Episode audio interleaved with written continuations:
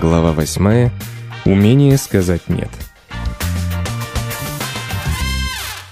В 2009 году я собрал барахлишко, часть продал, а часть отдал на хранение и съехал из своей квартиры в Латинскую Америку. К этому времени я уже раскрутил скромный бложец с советами по свиданиям.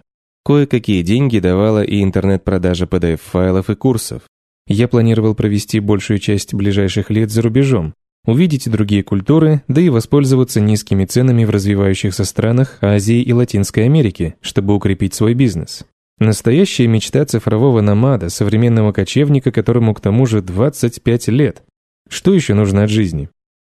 Но хотя это звучит замечательно и геройски, к странствиям меня подтолкнули не только здоровые ценности. Конечно, достойные ценности тоже были, Жажда посмотреть мир, познакомиться с новыми людьми и культурами, испытать приключения, какие бывали у людей в старые времена. Однако где-то в глубине давала себе знать стыд. Тогда я не подозревал об этом, хотя при полной честности с собой и согласился бы. Внизу под поверхностью таится ценность, которой гордиться не станешь. Я не видел ее, но в мгновение тишины и абсолютной честности мог ее почувствовать. Когда мне было за 20, у меня не только было ощущение, что весь мир мне должен. Травматическое дерьмо отрочества создало специфическое отношение к верности.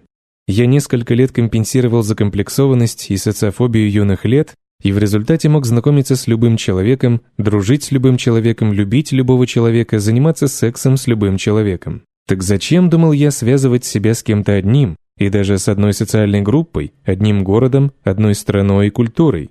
Да передо мной все пути открыты, а значит, надо понемногу попробовать всего. Вооруженный ощущением родства с миром, я пять лет с лишним мотался по странам океанам, нигде подолгу не задерживаясь. Я побывал в 55 странах. Завел десятки друзей и множество возлюбленных, которых быстро бросал, а подчас забывал уже к перелету в следующую страну. Это было странное время. Я со вкусом жил, расширял горизонты, а поверхностных впечатлений хватало, чтобы заглушить подспудную боль. Этот опыт казался, да и сейчас кажется одновременно глубоким и бессмысленным. Конечно, я многому научился, да и вообще стал другим, но уж очень много времени и сил ушло впустую. Сейчас я живу в Нью-Йорке, у меня есть дом, мебель, счет за электричество и жена. Ничего особенно романтического. И мне это нравится. Ибо вот главный урок из всех скитаний и приключений. Абсолютной свободы самой по себе недостаточно. Свобода облегчает поиск смысла. В остальном же ничего осмысленного в ней быть не может. В конечном счете, увидеть в жизни смысл и значимость можно лишь через отказ от альтернатив, сужение свободы, верность одному месту, одной вере и даже одному человеку. Эта догадка доходила до меня медленно-медленно, в течение всех этих лет и странствий. Так бывает с излишествами. Нужно окунуться в них, чтобы осознать, что счастья в них нет. Вот и мне путешествия не дали счастья. Погружаясь в 53-ю, 54-ю, 55-ю страну, я стал понимать, все это классно и увлекательно, но почти не имеет долговременной значимости. Мои друзья на родине обрастали семьями, покупали дома, уделяли время интересным компаниям и политическим инициативам, а я все пытался забыться новыми впечатлениями. В 2011 году я оказался в российском городе Санкт-Петербурге. Пища была неважной, погода была неважной. Снег в мае, вы меня разыгрываете? Квартира была неважной, ничего не работало. Цены были безумными, люди были грубыми и странными. Никто не улыбался, зато все много пили. Но мне это нравилось. Это была одна из лучших моих поездок. Русской культуре присуща грубость, которая часто коробит американцев и европейцев. Никаких вам лживых любезностей и расшаркиваний.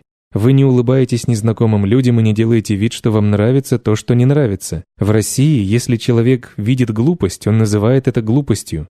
Если кто-то ведет себя как придурок, вы называете его придурком. Если женщина вам нравится и вам приятно с ней общаться, вы говорите ей, что она вам нравится, и вам приятно с ней общаться. И неважно, кто это, друг, незнакомец или человек, с которым вы пять минут назад познакомились на улице. В первую неделю меня это задевало. Помню, я отправился в кофейню с русской девушкой, минуты через три она странно посмотрела на меня и сказала, что я говорю глупости. Я поперхнулся напитком. В ее словах не было агрессии, тон был абсолютно будничным, словно мы беседовали о погоде или о размере туфель. Но я был в шоке. На Западе такая непосредственность была бы воспринята как вопиющее хамство, особенно со стороны человека, с которым вы еле знакомы. И так при каждом общении. Мне казалось, что мне все грубят. Мой западный и изнеженный ум полагал, что на него нападают со всех сторон. В результате начали всплывать комплексы, которые годами не давали о себе знать. Но недели шли за неделями, и я привык к русской прямоте, как к русским белым ночам и изобилию водки.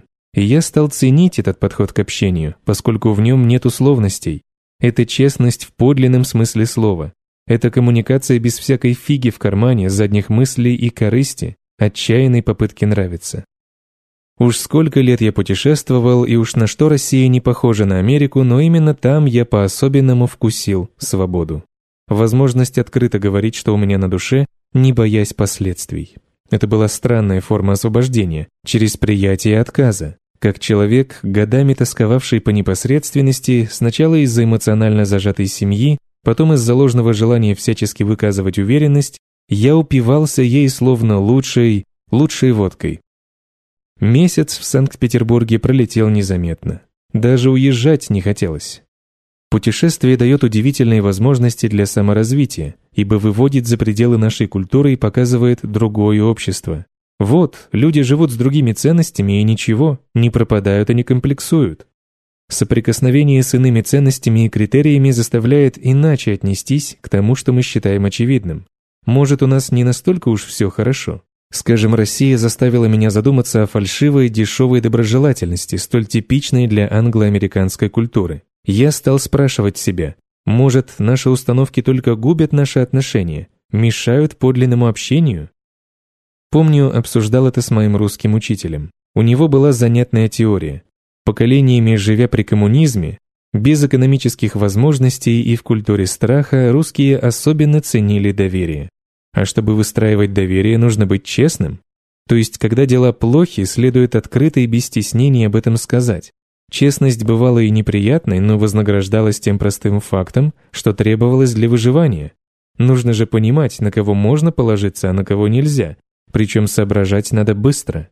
А на якобы свободном Западе, рассуждал русский учитель, экономических возможностей хоть отбавляй, их столько, что выгоднее сохранять определенный имидж, пусть ложный, чем реально ему соответствовать.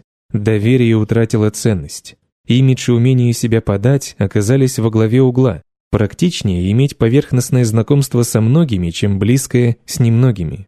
Вот почему в западных культурах стало нормой улыбаться и говорить приятные вещи, даже если думаешь иное, а также врать по мелочам и делать вид, что соглашаешься. Вот почему люди научаются, так сказать, дружить с теми, кто им не нравится, и покупать вещи, которые они не хотят. Экономическая система способствует такому самообману.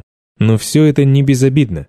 На Западе никогда не знаешь, можно ли полностью доверять человеку. Подчас этого не знают даже добрые друзья и члены семьи.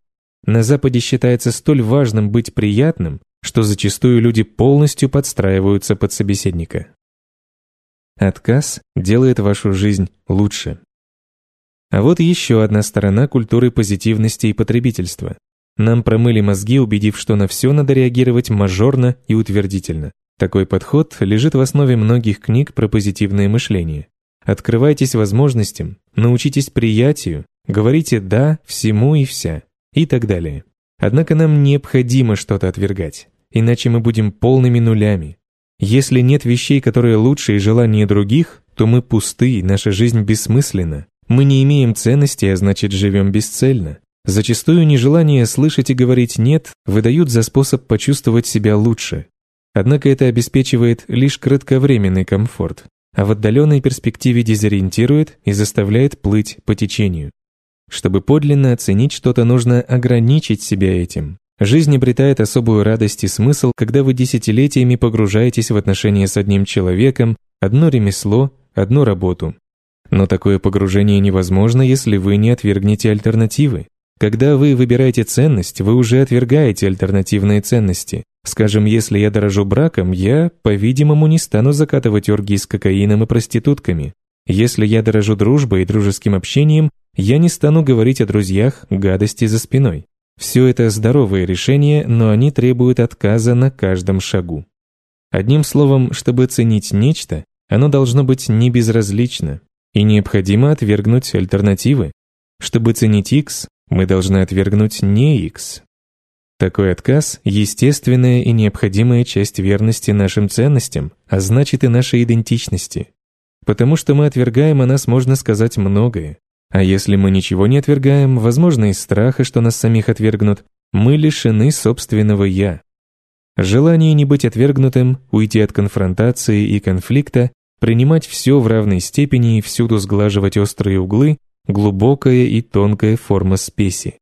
Люди, которые считают, что заслуживают постоянного душевного позитива, стараются не говорить «нет», чтобы не расстраивать ни себя, ни других.